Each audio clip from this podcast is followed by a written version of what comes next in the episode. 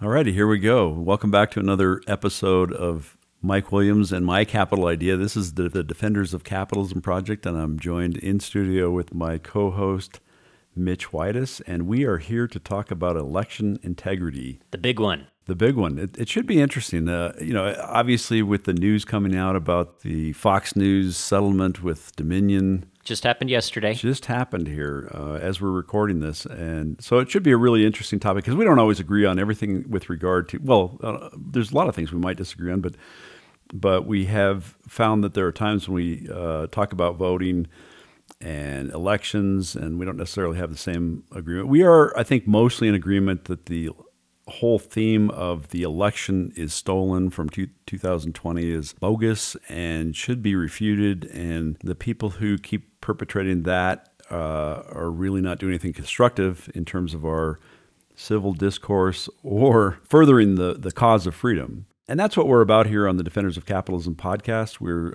uh, mainly about talking about free markets, individual rights, people understanding the proper role of government but it's an interesting topic to say, okay, well, this is how we this is how we go about electing people. This is how, how we go about public policy change. Um, that's a big part of what we do in a quote republic or quote democracy. I mean, that's a whole different uh, rat hole that we've gone down a little bit before. But I'm glad you brought this uh, idea to the table, Mitch, and I think it's worth talking about. So, what are your initial thoughts on on just the topic, forget about the, the, the, Dominion thing, we'll get into that, but just the topic of election integrity. Yeah, I mean, I think it's become an evergreen issue, which is why I think it's important to talk about. You know, this became a huge issue in 2020, in part because of the Dominion thing, but here we are, 2023. People are still really angry about it. There's a lot of confusion about it. And then, of course, we have the guy who really started it all, my favorite boisterous New Yorker, Donald Trump, running for president again, uh, making the same claims that he made a few years ago. So it's something that's part of our discourse now. And I think it's really important to, like you were saying, Mike, take a step back and say, okay, what's actually important? If I want to advocate for liberty, want to advocate for capitalism, how should I think about this issue? And overall, I have gotten really tired of hearing about the election integrity craziness going on because largely I see it coming from from people who some of them I think really do believe election malfeasance occurred and other people uh, I think are just more interested in, in sowing chaos yeah. uh, than they are in actually solving anything. So I've been really disgusted and disappointed with the way everything has turned out the past few years. So yeah, glad we're talking about it now. You know, it's interesting you say that it, uh, it's evergreen, but you talk about Trump. I mean, the thing is, it it's evergreen in the sense that all elections in American history obviously there, there are times when someone wins overwhelmingly and everybody pretty much accepts the, the outcome. But but many presidential elections in American history, and certainly many uh, recently, even before uh, Trump uh, via Biden, even the one with uh, Trump and Hillary, uh, there was lots of people on Hillary's side, on, on, the on the left or on the Democratic side, who were saying, who were using some similar language, right? So this whole idea of election integrity being an evergreen issue is true because it's been going on for a while, but it's kind of been elevated ever since 2020. And, it has. And with uh, with uh, the Donald, it, it's it's a whole new level, and and it's not a good level um, because it does. I think it does make more and more people question the institutions that we have. Now, maybe they should, and, and that's partly what we're here to to discuss is how much should people trust elections? How much should and what is the point of elections in the first place? But I wanted to make the point that uh, that there there have been you know back to uh, Gore v, v. Bush. You know there was there were lots of accusations. I don't know if you how old were you then? I would have been. I, I remember I was eight years old. uh, oh, but I was a precocious young man, so I remember watching the news and uh, I think what the election dragged on for three weeks right. about, and it went through the Florida courts. And I remember, you know, being a good George Bush supporter, you know, really hoping he pulled through. Well, and there were, but there were people uh, at, at, that time, and who still maintain to this day that George Bush stole the election from Al Gore and had the help of the Supreme Court to do it. Uh, you know, the, the the phrase "hanging chads," which is just referring to paper ballots and whether the punch card, the, the little hole punch thing, the chad that you're poking out to say, "Here's who I'm selecting in this election." Uh, you know, whether whether if you didn't punch it out fully. whether you really meant to po- uh, to vote for that person or if there's a, a little piece of paper kind of hanging there, this hanging chad there, uh, whether that indicates that uh, a ballot was uh, not voted properly or wasn't counted properly. Well, Pat Buchanan may have received a lot of votes from elderly people in Florida who didn't wear their glasses that day. I don't know. Yeah, but. I think the point, though, Mike, is that that was contentious and it was something that was kind of decided in the courts. It was, but we didn't we didn't come to war over it. People did just kind of accept it. Not everybody, I understand, but as a society, we accepted it and moved on. But today, things are so much more tense, um, and I don't think that's good. No, it isn't good. Although the, there is a place for tension, there is a place for um, outcry, for for um, disobedience, civil disobedience. There's a there's even a place for uh, revolution. I, I, don't think we're there yet, uh, and I say yet because I think we're on the path to that. I, um, I don't think it's necessarily something that's inevitable, but we are. To your point, we are moving in that direction where it's just more and more intense and more contentious. Uh, people don't accept the integrity of someone else, even if they've just lost an election. They're, you know, if they lose, they're, they're questioning the fact that uh, this person or this group or this party is not honest. Um, let's touch on this whole Fox News story, though. What it boils down to is the Dominion Corporation. I think it's a corporation, right? Dominion Voting yeah, Systems. Dominion, Dominion Voting Systems. They're based here in Denver, I think. They uh, sued in 2021 Fox News for saying, hey, a lot of your hosts made false claims and have damaged our company's name. And that finally, the lawsuit finally comes to fruition in April of 2023. The trial starts, and then we get the news that day one, they've settled. Yeah. Yeah, th- this is something we should, I believe we should stress on this is that that this is a major news agency, perhaps the most watched news channel in the nation. And they basically settled a lawsuit admitting, I mean, they didn't have to admit in court, but admitting that they made false statements uh, and that they are paying off this company to not have to go to court. So it wouldn't be as publicly known because the lawsuit would, would actually bring all the things out in, into the open. Yeah, $787 million settlement. Yeah, that's a, that's a huge number. And um, there are a lot of people, and I would say myself included at times, who who look at Fox News as a source of information, and they should be looking, as I am right now, more askance at the the level of integrity or the level of news that's that's peddled by this organization. Now, I, I do think it's important to note there is a distinction between opinion make you know opinion editorial versus news, and from my standpoint, uh, I may be wrong on one or two people, but it seems like the people who really did misguide, mislead, lie about Dominion, the election, and so forth were on the opinion side. I think there's uh, some pretty good reporters, some pretty good journalists, uh, if that's possible today, on the Fox News side who were very upfront saying, you know, we've investigated this and and uh, and the things that are being claimed here are false about Dominion. Well, and I think and about the election generally. That was part of Fox News's defense, right? Is saying, "Hey, this is free speech." Right. You right. know, we have these commentators out there. They get to say what's on their mind. Dominion comes back and says, "Yeah, you get to say what you want, but you don't get to say that our machines stole an election." You know, make false claims about what our product is doing. Exactly, exactly, and that's that's why it's important that you have quote the rule of law where you can actually have evidence and discovery and the whole procedure of due process that says, okay, you're making a claim.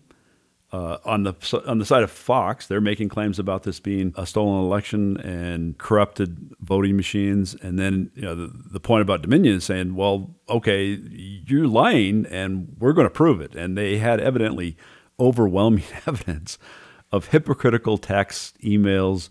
Uh, comments behind the scenes, what, what, what, for example, Tucker Carlson might see and say in front of the camera, and then you know within hours say off camera, which would be totally discrediting what he said on camera. Yeah, it's almost like he's an entertainer who who doesn't always say what he might say what he thinks his audience wants to hear. You think that? Uh, yeah.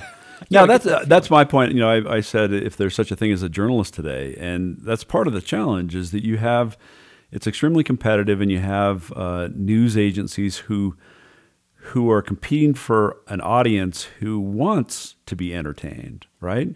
I mean, do we have an audience who really are truth seekers, news seekers who say, "No, I want I want the facts. I want I want actually to be able to." It's funny because Fox News used to have this. I don't know if they still have that the little tagline, you know, "We report, you decide," right? Yeah, something to that effect. And and, and I think that was an effective marketing effort on their part early on to say, you know, we're going to try to be neutral, we're going to try to be fact oriented, but this certainly puts a dent in that reputation. Well, and something else too that that's been interesting happening right here in Colorado. We have uh, the now infamous county clerk and recorder for Mesa County, Tina Peters. She uh, she's hung out with Mike Lindell. She went to one of his symposiums a couple of years ago on on election integrity, quote unquote. Uh, she's a firm believer that Trump won in 2020, and uh, she is accused of allowing somebody to secretly download data from uh, a voting machine in in her office to prove that malfeasance occurred. So, effectively violating uh, voting security procedures to try to prove that um, a previous breach had occurred. So her point was, I need to break the law to prove that someone's breaking the law. well, seems seems like it. it. You know, it hasn't. Of course, we're all innocent until proven guilty, despite what Nancy Pelosi might say sometimes. So, uh, you know, she'll have her day in court. Her trial is supposed to start later this year, but yeah, my interpretation is she's saying I need to break the law in this instance to show that a big break in the law happened in 2020. Why is that that lawsuit taking so long to to get going? Because you know that's she was uh, accused and um, arrested for that, right? Yeah, well, she's a done ago. a few things. She kicked a cop. Um, she's done a lot of. But I'm wondering why this that that uh, case is taking so long to actually go to trial. I mean, well, I don't know. I mean, the Dominion trial took three years. I, I think yeah. it just takes a long time for these things to work through the courts, particularly with COVID. I think things got backed up. Yeah. Yeah, so we have it here in Colorado. We have it nationwide, and, and um, there are, I mean, there are cases, uh, as I said, um, at least my belief is throughout American history where elections are questioned, and there are cases of fraud. There were probably cases of fraud in 2020. The question is, was there ever enough evidence of that making a difference in the election? Right? I mean, and it seems like there were a multitude of lawsuits at that time, not not just this Dominion case, but you know lawsuits specifically about the election where Trump's team uh, lost virtually every single case. Uh, uh, too many Trump-appointed judges, by the way, who were who are overseeing these cases. Right, and that's that's another point to make. I mean, if they're on Team Trump, then you'd think that he, you know, they would, at least in some cases, be leaning toward uh, if it's a marginal issue or a close call, like okay, we need to we need to let this go forward. Um, but it was overwhelmingly that judges, jurisdictions all over the country, whether they were Trump appointees or or not, um, found no evidence of widespread voter fraud. Yeah, I think we'll get into that a little bit later. We'll also get into some of those statements you alluded to from Fox News hosts about maybe what they're thinking behind the scenes about some of the the big actors in 2020. But first, what I think is really important to do, Mike, is talk about we we've been poo pooing some of the you know election integrity things going on, people involved, but well, you've been poo pooing. I actually I think, uh, and we should. I, I want to ask you about that because that that term election integrity is now I mean, on the left, because it's you know Trump and Trump continues to say that election was stolen, and his team, the MAGA team, are, are all saying the same thing, or a lot of them are saying the same thing. And now the people on the left say election integrity itself is like a dog whistle or you know some kind of code for you know right wing conspiracy stuff. I don't think that's the way we should look at it. I think we should look at it. I, th- I don't think it, it, it's a left or right issue. I think every single person in America no matter what your political views are, should take election integrity very seriously. Well, that's what I want to talk about. And you did poo poo a little bit, let's be honest. Okay, don't put that all on me. But I do want to talk about it because it is important to have a rule of law in elections. I think, unless you're crazy, I, I, mean, everybody should want to have a free and fair election, right? Well, it, doesn't necessarily take a crazy person to not want that. It's someone who is overwhelming. It could be someone who's overwhelmingly concerned about power and their team winning. And I think that is the trend right now on both yeah. sides. Yeah. I think we have a trend. And, and, and I, I chalk this up to um, a lack of understanding, a lack of fundamental understanding of most American citizens. And I use that word lightly citizens. Most Americans are not citizens in the sense that I think they should be. They don't have any real engagement. They don't understand uh, civics. They don't understand history. They don't understand the proper role of government in any real shape. And it's partly because they've been coached about voting as being the most important thing. You know, we hear this, we hear uh, politicians left, right, or in the middle all talk about and lionize uh, the democracy that we're part of. And I go overboard sometimes in trying to say, no, we're not a democracy at all. This is not what the founders. The founders abhorred democracy. They and if you read the the Federalist Papers, if you read what they wrote, they had studied enough history to know that democracy itself, and some people want to say, oh, you're talking about a pure democracy or, uh, you know, democracy on every level. Well, democracy itself is about the mob. It's about saying, okay, we got a majority here, so we win. That's what democracy boils down to. And of course, they institute the founders instituted a number of pieces of our government to say, yeah, we're going to have a majority vote on this in this case.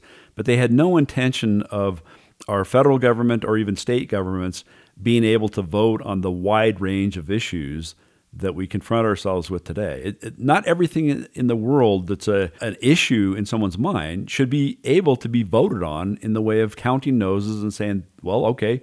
The, Let's reintroduce wolves into the state of Colorado. Yeah, well, yeah. I mean, there, there's all kinds of issues like yeah. that, that that perhaps should not be voted on. And you know, as as we try to drill home here on the Defenders of pa- Capitalism podcast, you know, the, the proper role of government is to protect individual and property rights. Period. That's it. Uh, and so, the role of government is to do that, and and that means that there are certain things that they can and, and certain things they cannot. Many things that they cannot or should not properly be voting on in the first place.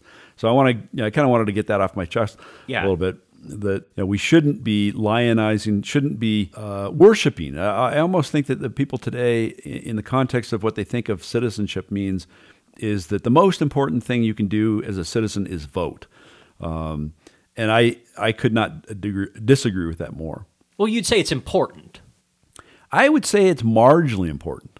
I mean, I, I think that people who um, there I can think of so many more important things to do with your life than you know who you're going to vote for in a, in a particular election, and and I mean that in the same sense of being a citizen. I mean, I think a let's say for example a business person who goes about their life being very productive, they're involved in their community in the sense of uh, whether it's their schools, uh, their church, you know, civic organizations, uh, Rotary Club, or whatever it might be, but never voted. I think that person is a lot better than someone who goes to the polls completely ignorant of the issues or the candidates or the strengths or the role of government or history and is pulling a lever for a candidate on that day. Yeah. No, I, I agree. I do still consider my right to vote important, but that's what I think is maybe a great tragedy coming out of, you know, this whole thing over the Dominion lawsuit. Everything about Trump saying that the election is stolen. It does overshadow this greater issue of, you know, what does my vote mean? What does it mean to be a citizen? Everybody's so obsessed, well, you know, were these votes counted correctly? Blah, blah, blah. Well, at the fundamental level, I mean, what does it mean to be a citizen in the Republic? And that's what I really wanted to make sure that we talked about. Yeah, and I think that, I think that first of all, that means you have a certain uh, a certain passion for freedom and for the the way our system was constructed, even with its flaws. You understand the importance of freedom in the context of the whole scope of human history. It's a rare thing. I mean, it's much more common today, and we kind of take it for granted. Uh, most people on the face of the earth today have more freedom. Now, there are certain pockets, uh, you know, that are still uh, extremely um, authoritarian or tyrannical, but most people in human history have lived under an authoritarian uh, system. We live in good times. We do. We live in wonderful times. We live in fantastic times, and it's and there is a causal relationship between the amount of freedom that we have traditionally had in this country and the kind of prosperity, health, uh, joy, um, all the things that are associated with having a good, flourishing human life. There's a causal relationship between that. And, you know, I make the point, and I think you make the point well as well, Mitch, that that causal relationship is you know, the more freedom you have, the more uh, actual freedom you have, the more civil of a society that you have, and the more productive you have, and the more ultimately human flourishing that you have. Um, and again, I, I think we're going the wrong direction. It's partly, again, because people don't understand the proper role of government being only to protect rights. And they think, you know, oh, I got to be on the team. I got to be on a winning team that's going to protect me and my status in this group, uh, whether it's my status in the group of, you know, Make America Great uh, Again Republicans, or my status as a, you know, Black Lives Matter, or my status as a woman or versus a male versus my status as an individual who has inalienable rights to my life, my liberty, my property, my pursuit of happiness. Um, that that is what people don't understand very well, and that's why I want to you know make sure I push back on the whole idea of democracy, uh, because you know the vote matters and who you vote for matters, but what what's more important is that you understand what the what the role of government should be. I, I do want to talk about voting in a little bit more detail, Mike. And one thing that I find disappointing, maybe disturbing, is that, uh, you know, we just had the Denver mayoral election yep. a few weeks ago, and voter turnout was around 33% of eligible voters. Yeah, and, and, and you know, I, this is an aside, but it's amazing to me that I, I think, I may be wrong about this, I don't know the stats, but I think, you know, the, the, the number of voters um, in the Denver election is indicative of people's general apathy toward their government in the first place. Now, when we get a presidential election, that usually ends up having a little bit better turnout, and it certainly does. when when you have much more contentious presidential elections, then there's you know a push for more turnout because because it matters, right? Because people are like, well, I got to have my guy win, my team win, because we want to make sure we're the ones in power. Um, but I think it's so silly that there's there's there's people out there saying we need to expand the franchise, so to speak. We need to have 16 year olds voting. Maybe 14 year olds should vote. I mean, you can't get 35 year old people in the city of Denver to turn out for an election.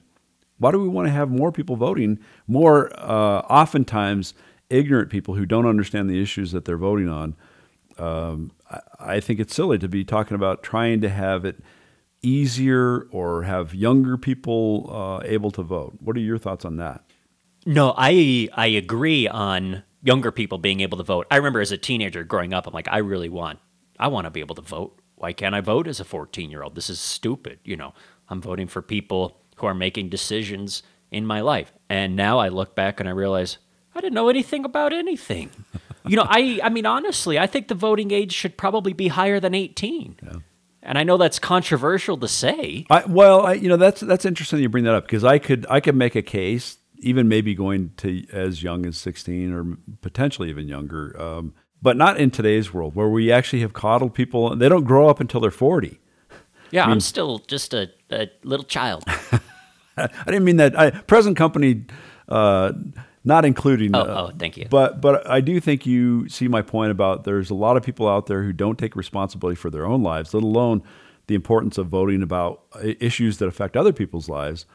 Um, and so there's no one heck we should allow people younger than 18 to vote. And I, I generally think and I've talked about this before. I generally think that you know someone uh, we should be relatively consistent. You know, so someone if they're able to vote, they should be able to drink a beer. If they're able to drink a beer, they should be able to join the army. If they're if all those things, that level of maturity at some point says, okay, this is what it means to be an adult.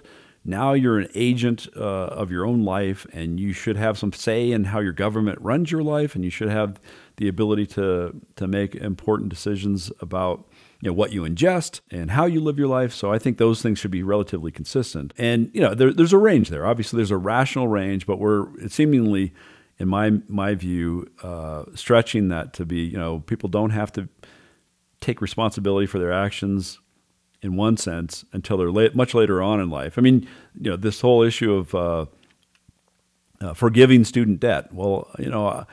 I shouldn't have to pay my student debt because I didn't understand what I was doing, or I didn't, I couldn't, I can't get a job to help myself pay that debt. Well, you shouldn't have taken that debt in the first place. I mean, you need to be able to make responsible decisions for, for your life at some point. And certainly, if you can't pay your debt back, you shouldn't be voting, in my view.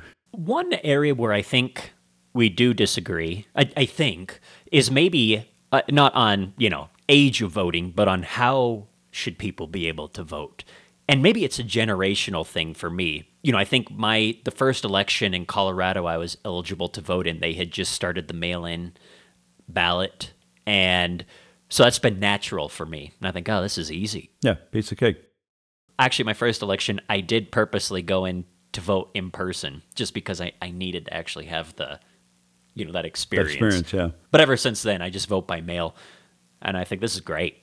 But I think we disagree on. on well, that. we do in the sense that I mean, and, and this may sound uh, hypocritical on my part because I don't think I've voted in person at the ballot box um, for multiple elections. Oh, then I don't want to hear it. well, hear me out here, Mitch. I mean, the thing is that just because we make it easy and convenient, um, and I'm willing to take advantage of that convenience, doesn't mean that that's the proper way to run an election. Um, I you're right. We do disagree on this. I don't think. I actually think. Now again, I'm not going to plant a flag on this. Uh, there are much more important uh, things for me to advocate on this space on our podcast about what rights are, what um, the proper role of government is, what it means to be a self-sufficient agent, a human being who takes respons- responsibility for themselves. There's much more important issues than you know should we have mail-in ballots or not. Yes. However, I think citizenship should mean something. And that to me means you're willing to make an effort. Now, does that mean we should have people, you know, crawl over glass to be able to vote? No. But they should be able to show up on a day, on a specific day that we call the election day, and, and cast their ballot. I don't think we should have all these mail in ballots, partly because I think it should require effort, but partly because I think that uh, the mail in ballot does lend itself to potentially more fraud. Now, Again, we haven't do really I, seen that though. We haven't seen that. You're right, and I and I will admit that. Uh, you know, well, um, on the margin, I don't. I will take that back. On the margin, I think that you do have more potential for what I would call influence or undue influence over an election. Uh, you know, th- this whole idea of legal ballot harvesting. We haven't gotten to that point yet, but is that appropriate? I mean, is it appropriate for me to go to my party, you know, Republican or Democrat, and, yeah. and you know, they throw a pizza party and they get everybody re- revved up and say, "We got to get out the vote. We got to get our people out the vote." Right. Right. And then you know the person gives you a list, and tops on the list is the nursing home, where you can go over there and get lots of ballots of elderly people who maybe are not even uh, able to feed themselves or clothe themselves that day but we're by God, we're going to get their ballot from them, and we're going to make sure they vote for our team. Is that appropriate? My first instinct is to say no, but then I think with here. Let me backtrack for a second, actually, because I think that's a good point, Mike. About you know, being a good citizen is about making an effort to vote. Not only making an effort to vote, but making maybe even more importantly making an effort to understand what the hell you're voting for yeah. or who the hell you're voting for. well for. yeah yeah no that's that's a good clarification that's kind of what i mean but i guess for me you know our because of the way that the world worked at the beginning of the republic we decided that an election day was going to be on a tuesday mm-hmm. A lot of people work on Tuesdays now. It's very hard. You could be an active and engaged citizen, but maybe you just can't get off work that day. You're a nurse, you're a doctor, firefighter. You're not getting away from your job. And so I think in the, the current election system, that's why I like the idea of mail in ballots. Not necessarily ballot harvesting, but I think that's part of the reason why I think, well, I mean, if you can't get to the ballot box, you know, what are you supposed to do? Well, and, and let me make sure I make it clear. Before we had this universal mail in balloting, for as long as I can remember, um, and I'm a tad older than you are. Well, so I've been through a few years. so I've been through a number of these cycles more often than you have. And as, as long as I can remember, there's always been the, the process of being able to apply for and get an absentee ballot.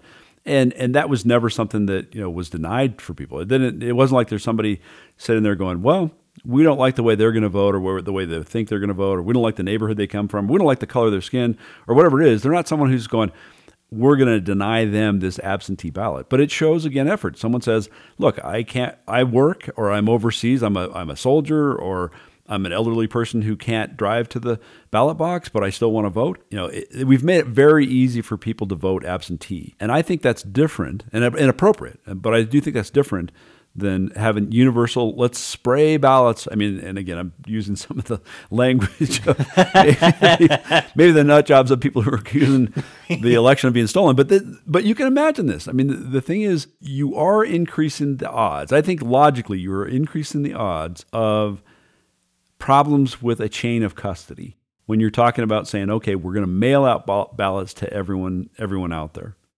Or if you're, uh, you know, uh, that's just one example. Then if you say, well, you have same day registration, that increases the odds of someone being able to vote without really being a citizen or without really being registered to vote or potentially being able to count their vote more than once. Yeah, I see what you're now, saying. Now, I agree with you, Mitch, that I do believe that we have enough of a remnant, and I uh, that's maybe overstating. We have enough of a, uh, a tradition or a, a culture of the rule of law. And I truly believe that that there there's overwhelming evidence that there was not any evidence that this election was stolen, the 2020 election was stolen. But I do think there's lots of opportunities for people to be critical of the election if they lose. And I would be in favor of shoring up those potential criticisms. I'm in favor of someone actually having an ID, you know, being able to say, I am a citizen, I am who I say I am, and I'm only voting once, having a legal ID. I mean, there's been multiple caricatures over the course of the last two or three years of, you know, you know whether person has to, you know, we require uh, IDs to get into all kinds of other events. We require lots of, lots of ways of uh, you having to identify yourself, but, but we're sort of a little fast and loose on that with regard to elections. Now, the, the counter argument to that is usually people who say, well, you're a you're in the inner city, you've never had to have a driver's license, so you're saying those people shouldn't be able to vote because they don't have a license. Right, right, and that is the counter argument, and I, and I don't buy that in today. I don't buy that in today's culture. Um, I think that we've we as a culture have gone over backwards trying to say let's make sure that we you know, get people licensed to drive or get them with IDs, um, and they can prove in some sense. It, it's not too much of an effort for someone to prove that they are who they say they are, and I think it's important enough. I think it's important enough for for all Americans to say, yeah, that was a fair election. That we actually have that kind of uh, identification process. So you would prefer Colorado go back to in-person voting, and then you can request your absentee ballot if necessary. That's what I, I think that's appropriate. And I actually think uh, um, one day, you know, this is election day. That's when the votes are tallied. That's when we actually do this. Now, I think it's worthwhile. I mean, we have a holiday for everything else. I think it's worthwhile for. I'm not generally in favor of what I call holiday inflation. You know, you know, continuing to have more and more federal days off because that's what it boils down to is is you know federal holidays because they can't necessarily uh, for at least at this point, force someone to say, you know, you have to allow your employees to take Christmas off. But there are certain recognized federal holidays. I think it'd be worthwhile to say, you know, election day is a federal holiday, is a holiday, And you know, this is an important enough thing to make sure that people have that day so they can vote. Now, my bet is, especially in today's culture, uh, of people not really understanding and taking citizenship seriously, you'd still have relatively low turnout if you did that. Yeah, I think we probably would, but I do agree. I, I, think that there should be a holiday for it, or just have it on a weekend or, or something, just to make it easier for people who who do have a career and, and who maybe aren't able to get away from their job to be able to go and vote. If we're not going to have, you know, the more universal mail-in ballots. And I know you brought up a good point about the absentee ballot, but it's just easier if you just don't have to work that yeah, day. and and and and that, and that is the argument. People are like, you know, wait, we live in this society and we want to have people's voices heard, and so let's make it easy on them. And I, I understand that. And I again, I don't want to plant a big flag on my my one day and get rid of the the mail-in ballot, but I do think it's worth people thinking about that. And and uh, the most important part to me is citizenship itself should mean more than just voting every four years because that's what that's what happened. You know, most people, like you said, the majority of eligible people in Denver did not vote in this election, which is a tragedy. It is. It is. In one sense. Now, in another sense, I this is where I say voting isn't so important. Let's say I am very busy with my life. I've got I've got kids, I've got a job, I've got all kinds of hobbies, and I'm being very productive and living a great life myself, but I don't really understand you know let's say i don't understand the issues very well and i'm not motivated by them. I don't like any of these people who who are wanting to have power over me. And so i say you know i'm i'll just let other people you know hopefully somebody out there uh, who has done more research and has better understanding of these issues is representing my viewpoint. I think that's okay. I think it's okay but then you say yeah that person's busy but you also want to make sure that that person I mean, I think to truly be an active, engaged citizen in the republic, you want to make sure you at least have some understanding of the issues, candidates that are, in, that are involved. And if you live in the city of Denver, it's a pretty big deal who your mayor is going to be. Well, but that's the big issue. Is because it's a big deal because they do have so much power, power over your life. Yes. Now, under under a free market, under a capitalist system where we all we did was uh, expect our government to protect our rights, there wouldn't be this wide range of things that our representatives get to vote on. And yes. so they wouldn't have that much influence over my life in the first place. So I, I might say, you know, um, there are people who've thought about this more than I have, and I'm I'm just living my life. I'm living my life as a free citizen in the sense of I'm just you know being virtuous according to the the values and the and the things that I want to achieve with my life, and and let other people vote. Uh, you know, th- there's this narrow set of things that they have a right to vote on regarding my life, and if I don't care enough about those things, or if I I do care about them, but I say, you know, there's there's other people out there, there's enough other people out there representing my viewpoint. I don't need to vote. And this brings up one of my major pain points, and we've heard it every election that I've been eligible to vote. I guarantee we'll hear it in 2024. How many times do you hear somebody say, "This is the most important election of our lives. If you don't vote, we're all going to die. That's right. That's you know, right. and Armageddon. Armageddon. I'm moving. That's the other thing is you hear all these Hollywood people, or although now it's not even just Hollywood people. I mean, it seems like for a while there were you know famous actors or whatever who say, you know, if this Republican gets elected, you know, all hell is going to yeah, break I'm loose. moving to Canada. It's Nazism. I'm moving to Canada. and then they don't, right? Yeah. But now we have people on both sides doing that. You know, if Biden gets elected, it's it's the world is over as we know it. I'm moving to New Zealand. Yeah. But I remember, I think this was a few election cycles ago, but I saw this great article that said, let's just make our elections less important. And I kind of agree with it. You know, let's just have less at stake. Going back to your point, Mike, let's make sure these people don't have enough power to transform our lives. That is the key thing. And I think that's truly what the founders' intent was, is to say, you know, I mean, uh, uh again, it's popular on the right, and I think it's uh, more often than not the right doesn't really understand that and follow through with this. But the term limited government means we, the founders, and we, the citizens, said we want a free culture, we want a free republic.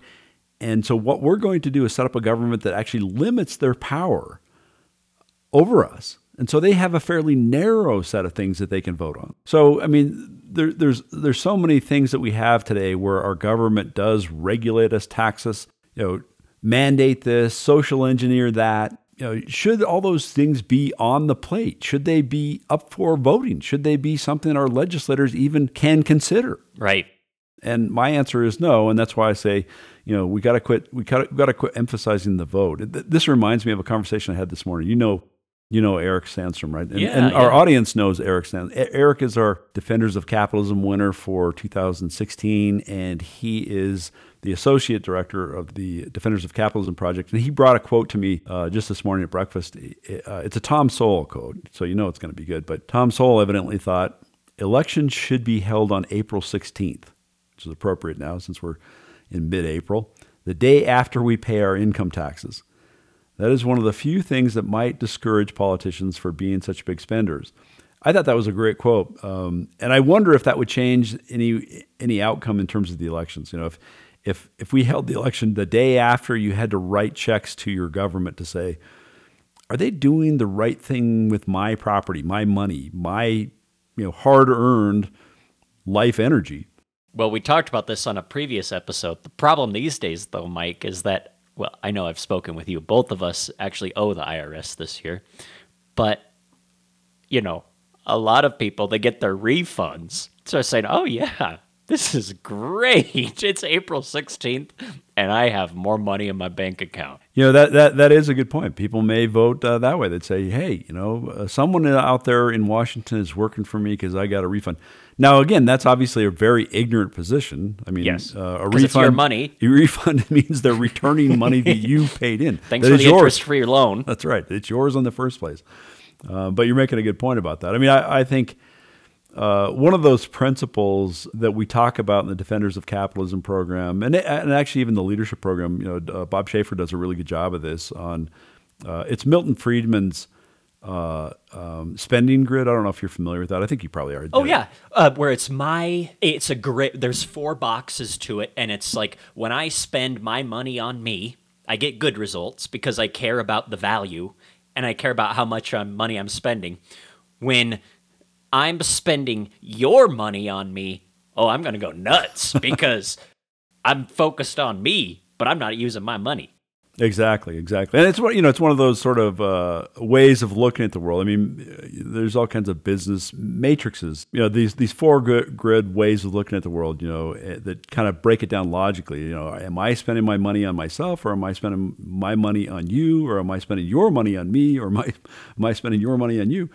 Uh, but I think I think Bob does a good job of that, and that's kind of what I think that that uh, Tom Sowell quote gets at is you know, people, uh, you know, when they're talking about their own money, their own pocketbook, their own, and it might be, you know, if we voted somewhere around tax day, people might uh, ha- have a different view. Potentially not, but I think that's worthwhile mentioning. So, okay, I think we've talked about, we still think election integrity as a concept is important. We've talked about voting. We have some disagreements maybe on the process of voting, but overall, as a good citizen, you want to make sure you're educated on the issues, and you know, let's just make let's make it so that the actual election day, not everything's at stake because we actually have limited government. Exactly. That's the principle of it. Exactly. We've established that, but we have skirted around this issue a little bit of the 2020 election. So let's talk about that a little bit, Mike, and let's talk about election integrity, quote unquote, as it relates to allegations in 2020, specifically that Joe Biden is not the duly elected president of the United States, that Donald Trump won fair and square, and due to Dominion or, you know, whatever, other county level officials, votes were not properly counted, and Biden won illegitimately. That's the accusation. Let's unpack that.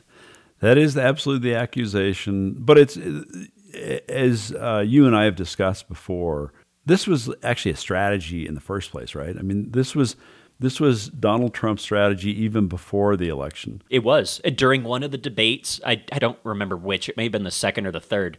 But he said people are going to be cheating like you wouldn't believe. Uh, you know, he already was setting this up.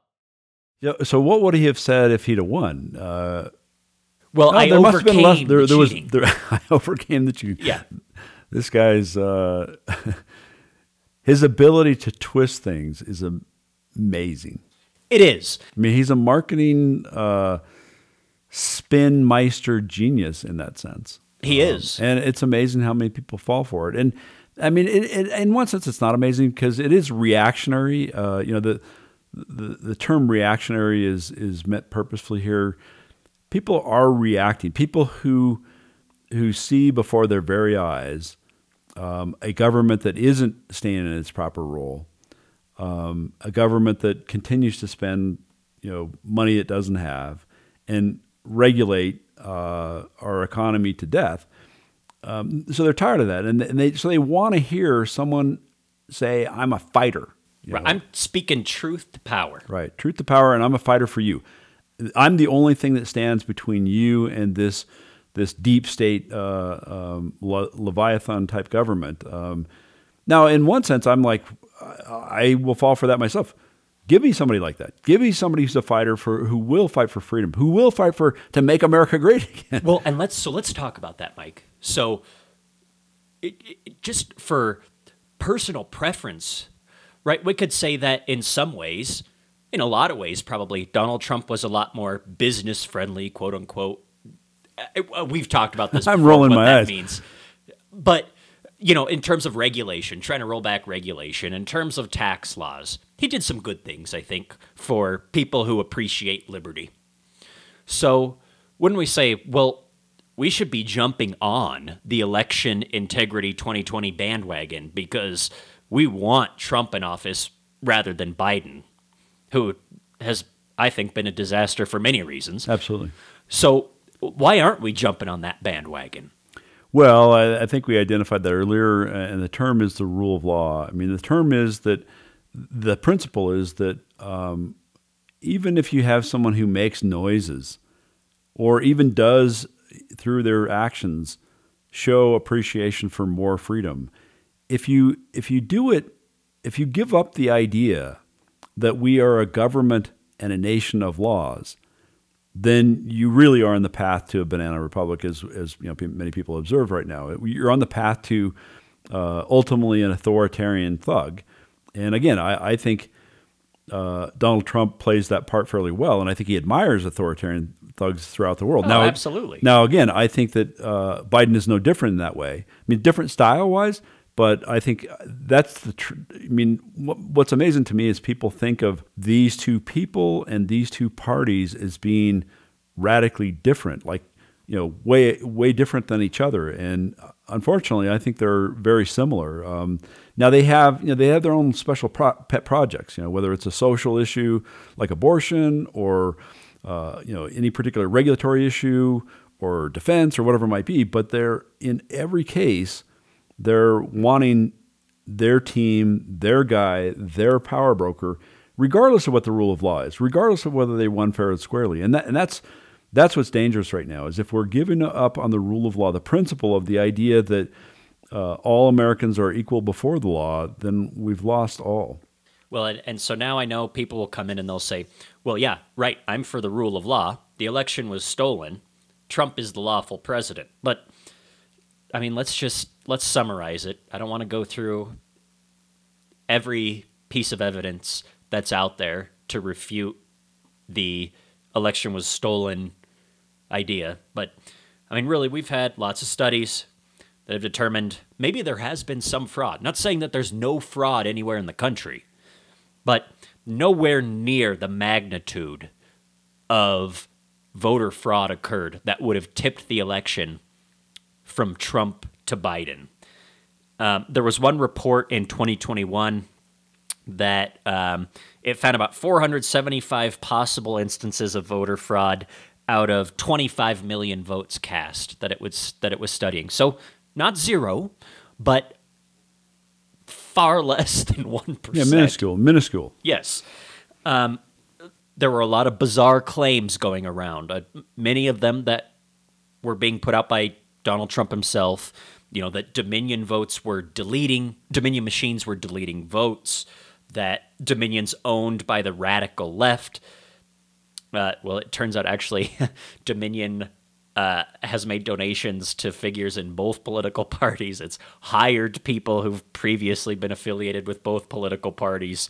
there were lots of claims that the number of votes exceeded the number of registered voters in some counties. As it turns out, that's not true. Uh, there were allegations that some of the servers that collected people's votes were in Germany or Spain, and the U.S. military flew in and seized the servers. And this was right after the election. You know, they're going to seize the servers, and we are going to, you know, Sidney Powell is going to, you know, ride triumphant through Washington D.C. and and have Donald Trump reinstated president. The the U.S. She was, military. gonna, she was going to bring the Kraken into it somehow. She was going to bring the Kraken. Yeah, she she unleashed the Kraken about forty-seven times, and I have no idea what the Kraken was. I don't know. I don't know what she was talking about. No, she doesn't either. Turns out, and some of the Fox News hosts actually agree with us. But you know these allegations. Well, that's what's amazing. They agree with us, uh, but that's not what they said. no, it's not what they said on air. But you know these allegations that the U.S. military was seizing voting machines that were illegally being counted, or servers that were illegally counting votes in in Europe. It, it all turned out to not be true. I mean, really, the results are in. The 2020 election was not stolen. And it's okay as a defender of capitalism to say, I don't like Joe Biden. I don't like his policies, but I also don't think the election was stolen. Yeah, and I, I, I definitely agree with that. And I, uh, you know, the thing is that I don't know if you were in that shape uh, right after the election where you might have said something, because I certainly was. I have to admit this. I certainly was in that condition of saying, not that I was rooting for Trump at all. In fact, you know, you, you're, I don't, know, are you a Republican right now? Yeah, I was. I actually registered unaffiliated after January 6th. After January 6th. Yep. Well, as you know, I, I registered unaffiliated uh, once the Republicans nominated uh, Trump in 2016. However, I, I have been a Republican in the past, and I, I tend to vote for Republicans more than Democrats. And during the 2020 election, or right after that, and there was all this news, including from Fox, I was empathetic with the idea that maybe there was some irregularities, maybe there were some problems. You know, there, there was COVID, COVID uh, changes in the law because of COVID. You know, in, in state laws to say, okay, we we have to react to the pandemic, so we got to make it easier for people to vote, and maybe that made it easier to cheat. I was empathetic with that. Even I probably even said, I think I, I think I said to my one of my best friends, you know, what about this Dominion thing? Something like that to Right. that effect. Because you didn't know. Right, I didn't know, and I was, and and I did not want Biden to become elected. I didn't want Trump to get reelected. You wanted nobody to win. I wanted to have a timeout on these guys, but um, but I was empathetic with that, and but you know the thing is, I think for any rational person paying attention to more than one source of news, um, and and that's one of the problems that people have is they they get on this team whether it's their political party or their source of news who's to who's their echo chamber and the and the news and the technology industries have kind of taken advantage of that. We can sell more my pillow guy to someone who will keep you know hearing what they want to be told. Um, and you have to be able to filter that. You have to be able to say, wait, okay, maybe I really, really want Donald Trump to be re- reelected. I really believe that he's the one who's who's going to fight against the the the deep state and the woke, uh, irrational culture that we have right now. And I believe he's he's the best man for the job.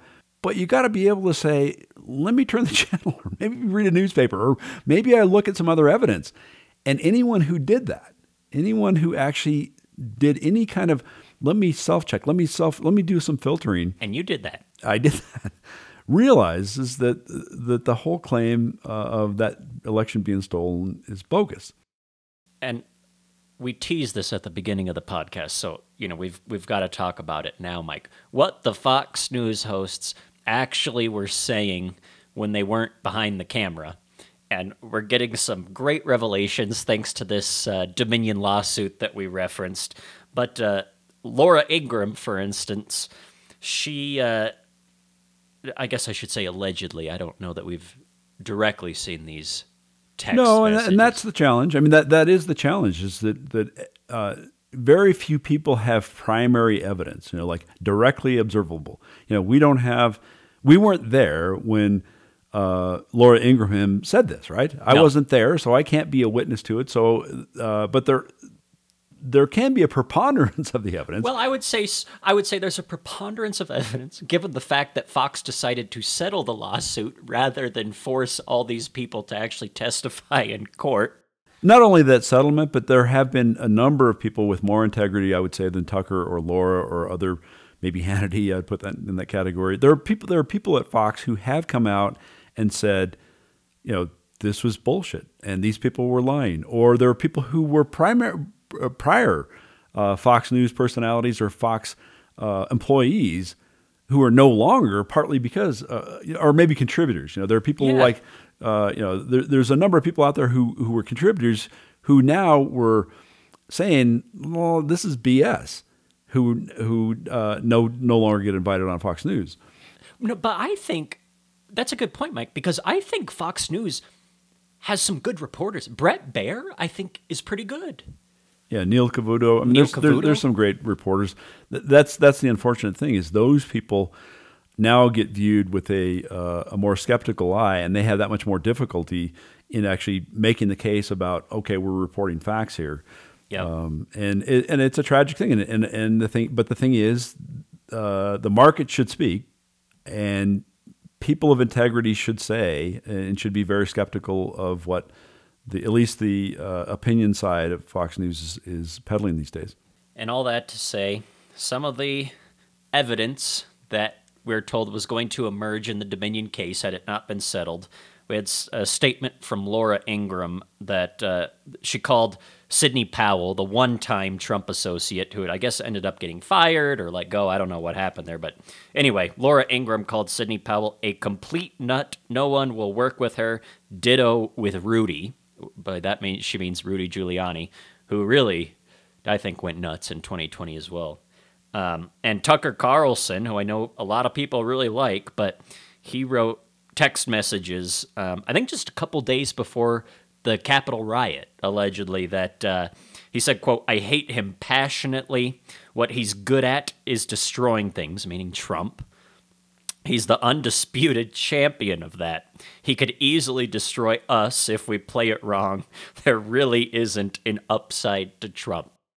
And that that was a I think that was probably a moment of uh, of honesty there. Um, I agree with him that that, that is what uh, Trump is good at is destroying things. Um, it's unfortunate that Tucker uh, was playing both sides there, and you know it's it's also interesting when you read about uh, Rupert Murdoch, the guy who who controls owns uh, the Fox News. Um, you know, sort of hearing about all this and then saying we can't we can't have we can't have this. This is this is not good. We're not going to um, peddle this these lies but then saying, well, no, we're going to do it for for profit. Um, it, it's unfortunate about that. I mean, you wonder you wonder whether he would have, you know, how much integrity Rupert Murdoch has in terms of being able to say, you know, we, we really do want to have a news news organization. Uh, and again, that's a difficult thing of of being in that position, especially when you have.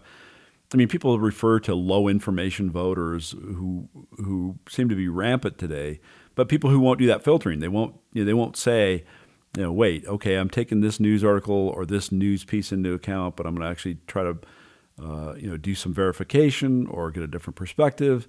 Uh, you have very little of that today, and, that's unfortunate. It is. Um, and I guess, you know, before we wrap up, Mike, I think, you know, on this election integrity issue regarding 2020, you know, the lines are pretty firmly in the sand. I think people listening who firmly believe the election was stolen, I doubt that our one podcast has changed any minds. Hopefully, it's made you think about it a little bit differently. But uh, for me, what irritates me about the whole thing is that I, I wish people would refocus their attention on something you said a few minutes ago, which is whether a Democrat is president or a Republican is president, we have a continued history of violating individual rights. We're racking up an unbelievable amount of national debt, which right now Republicans are fighting. And then Democrats are going along with it. Well, it turns out when a Republican is president, Republicans just go along with increasing the national debt. The Democrats start fighting it. So there's no consistency in terms of no, which that, party. That, that's what's crucial is that, that that we we are no longer we're living off of a legacy of this, but we're no longer a country of principle. Yeah. Um, neither party really has any principles. I mean, my view is that the, the Democratic Party is completely bankrupt and is entirely about power. And the Republicans are fast on their heels with the added addition of saying, we hate the Democrats. right. No matter what they do, even if they do something right, and it, and it actually it does protect individual rights, which they rarely do, but occasionally, uh, we're still against them. Right. Um, and that's that's as close as we get to a principle. Why are they saying they love America? They should love America to infinity. yeah. No, I, I just I, I think for me what's important is to focus on, you know, how do we actually be defenders of capitalism, promote liberty, and focusing so much time and energy on the stolen election, it takes away from work that I think is actually important or more meaningful. That's my opinion. Well, and that and that's partly uh, the purpose of this podcast is to make sure we're pointing out both the hypocrisy there and the anti-principled nature of our current discourse, but also to point to that more important work of educating people on the the value of having a free society. And and I have gotten in the habit of saying, you know, a civil rights respecting society, which I think is synonymous with the idea of capitalism. Now, again, because most people don't understand capitalism, it's sort of unknown in the context of the way we're using that term. Yeah. There's some ed- educational challenge that we have to do, but but that's what it boils down to is that if you want to have a civil society, less contention, then you have to remove force, which means you have to remove the government. The government is nothing but force. You have to remove the government from lots of its activities right now because that's what's impinging upon our freedom. The the whole idea of of having elections to say, okay, now my mob is in power, my team, my gang, my my uh, power guy is in power. Which is what it is. That's what it is. And Ray Dalio, uh, famous um, I guess hedge fund yeah, guy. investor. Yeah, he uh, he has said, you know, he really fears for 2024 because we have gotten to the point where it's I want my son of a gun in office because he's going to become president and we're going to punish all those people who made my life miserable the past 4 years. Yeah, and that, and that is that is the uh, hallmark of of you know most of human history of having that kind of you know power struggle versus a civil society and and you know I think Ray I think Ray Dalio maybe overstates I mean I, I, I like the fact that he actually wrote a book on principles and he's got a whole whole series of things going on right now about principles great book by the yeah, way it is um, eh, but I also think that he may be uh, overstating it. At least I hope he's overstating. Me when too. He, when he talks about the urgency with regard to 2024, I mean, again, going back to your point, you know, how many times have we heard this is the most important election of our lifetime? How many times have we said, you know, because a person is trying to move you toward their team and their gang, they're saying it's crucial. You got, you just have to. We're so far gone. You have to, you have to join me. That whole having time to breathe and, and deliberate and talk about the rule of oh, law. Don't do those that. days are over. Yes, right. Well, here on the Defenders of Capitalism podcast, we're here to say there is time. There is uh, maybe we're running out, but there is time for deliberation, reason, rationality, and persuasion. And hopefully, we've persuaded you a little bit about this whole issue of election integrity. Mitch, I've really enjoyed this. I'm glad you put together a good outline for us. And hopefully, people will share this, like it, give us feedback, let us know what you think. Agree or disagree, we want to hear from you. And this is Mike Williams and Mitch Whitus signing off from the Defenders of Capitalism podcast.